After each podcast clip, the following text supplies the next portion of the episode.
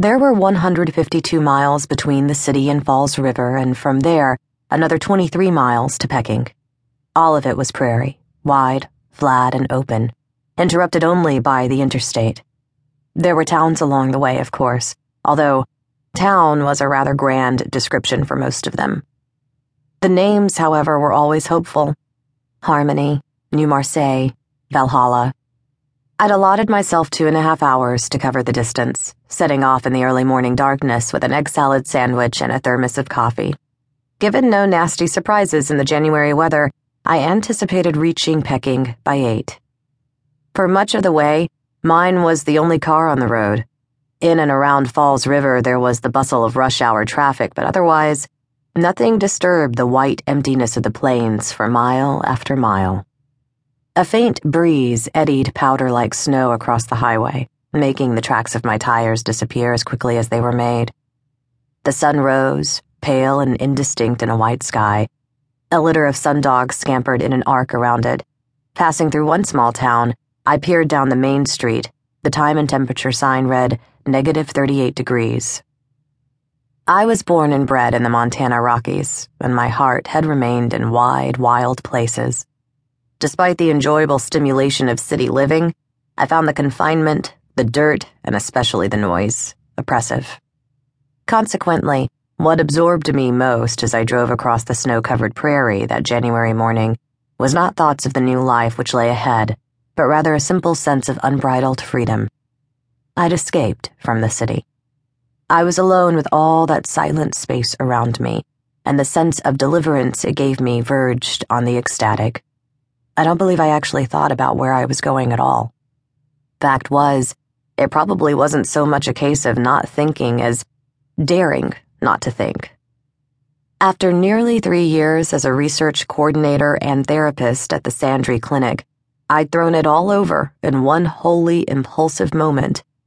Opening the Sunday newspaper one weekend before Christmas, I'd seen an advertisement for a special education teacher to fill a mid year vacancy in a class for the behaviorally disordered.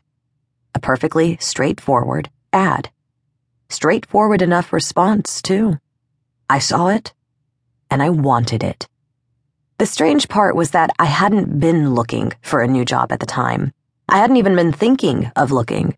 My time at the Sandry had been thoroughly enjoyable and professionally fulfilling staffed by seven psychiatrists and a handful of specialized psychologists like myself, the clinic was small, private, and pleasantly situated.